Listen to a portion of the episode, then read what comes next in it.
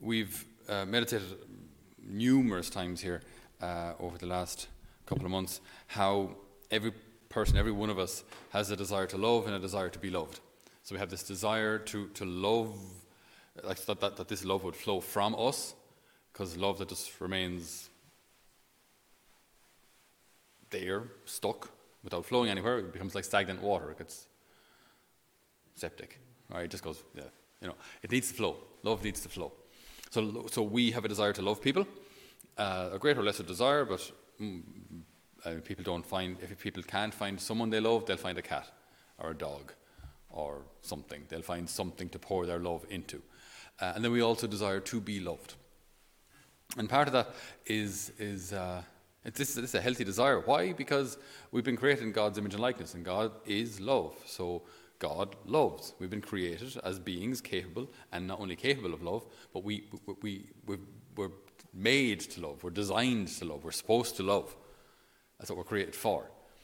Uh, so, creating God's image and likeness, that we can do what He does, that we can behave as He does, that we can be merciful, loving, forgiving, giving, self effacing, self sacrificial as He is. You know, so we can, this love then learns to flow. Um, and then, again, the, the, the, response to that is obviously that we, we desire love from other people. We want to be recognized, we want to be uh, thought of, remembered, um, complimented, and so on. Okay. The danger is when either of these desires become a typical kind of cate- word, word that we often will be using in the catechism is disordered. So rather than those desires having their right order, they become disordered. So then I live for people's approval. I live for people's applause. I live for other people's love. No, no, no. Now you're gone too far. That's too far. Or um, the other way, then I just I kind of empty myself uh, into serving a particular person or serving a, uh, a particular need, a particular maybe a good thing, but at the cost of everything else. So that again, that's disordered, gone too far. So that's the, the root of, of, of most sin, actually, seeking love where we shouldn't. Or been hurt by love, so we seek to numb that pain so we don't have to feel it anymore. That's, that's where most sin, most sin comes from, looking for love in the wrong way.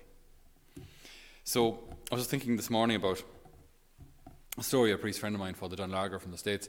Uh, he told this story uh, a couple of years back, where he said um, he remembers being a child and they were outside playing a game of hide and go seek.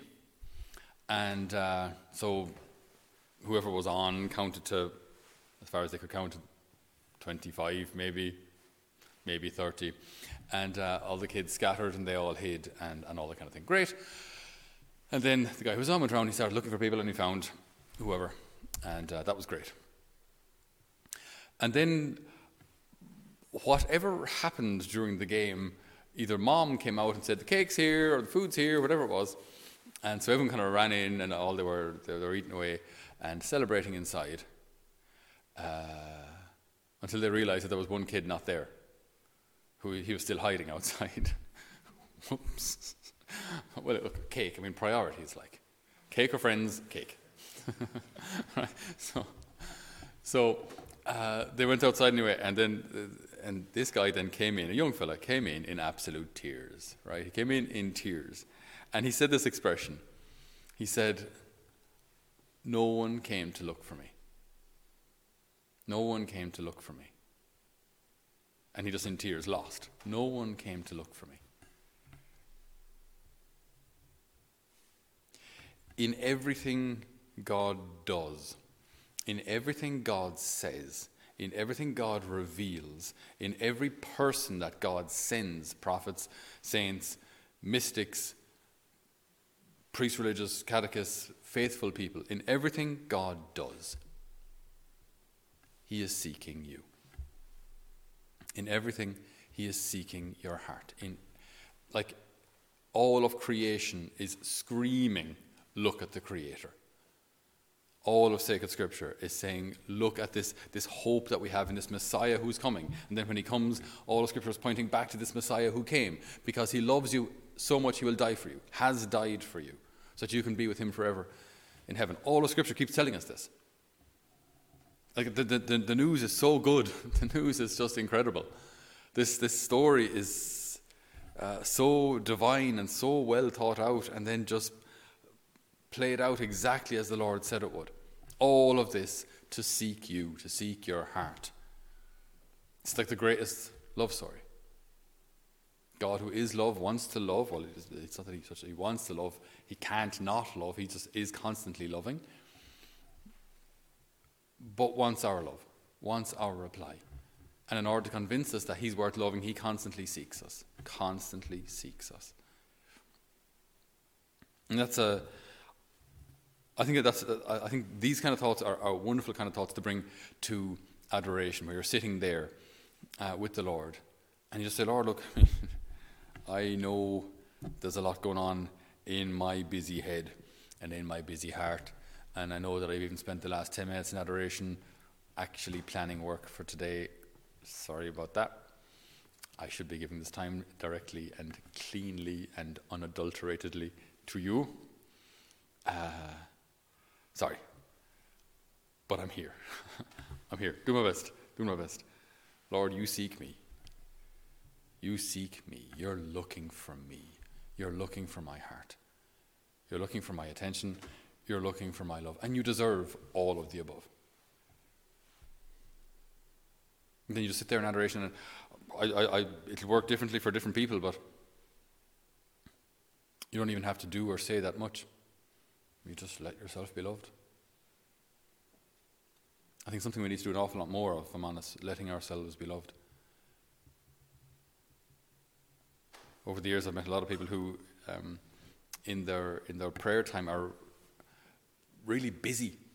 When they're praying, there's, there's always they're always doing something. They're they're writing, they're reading, they're moving, they're they're constantly doing something. And I, and maybe maybe that works for them. I'm not judging them at all, uh, but I just wonder: is there enough silence there for the person simply to receive and just let the Lord love them?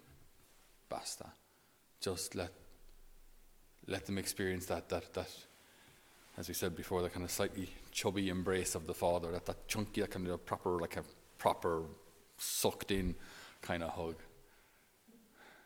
Is there is there enough time in our prayer lives for that? Because the more I think we experience the Lord seeking us and the Lord looking for us and the Lord caring for us, the more we are we are confident in the love of the Father, the more everything else finds its place. Because if I'm confident in that, then prayer isn't a, it's not a, it's not a, a chore anymore. It's not difficult anymore. And be, don't, don't get me wrong, there'll be times when it's a bit more of a, of a struggle, it's but it's a struggle you're glad to take part in. It's, it's, a, it's, a, it's a struggle that doesn't make you give up. It's a little more difficult, yes, but like, just like getting up in the morning can be difficult, you still do it. So like prayer might be a bit more dry at times, but you wouldn't dream of not praying. You wouldn't dream of not. Why would I not spend time with my loving Father?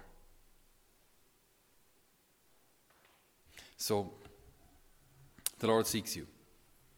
The Lord seeks your heart. The Lord seeks your love. The Lord seeks your attention. And not for vain reasons. He wants you to be happy. He wants you to be fulfilled.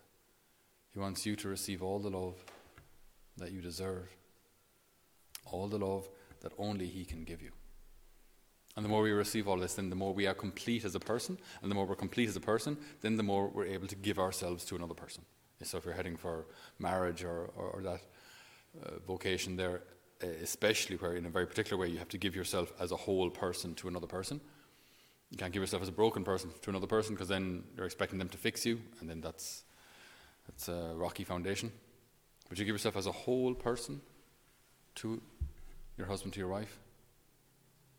And I'm not saying it's all plain sailing, but it's much, much easier that way.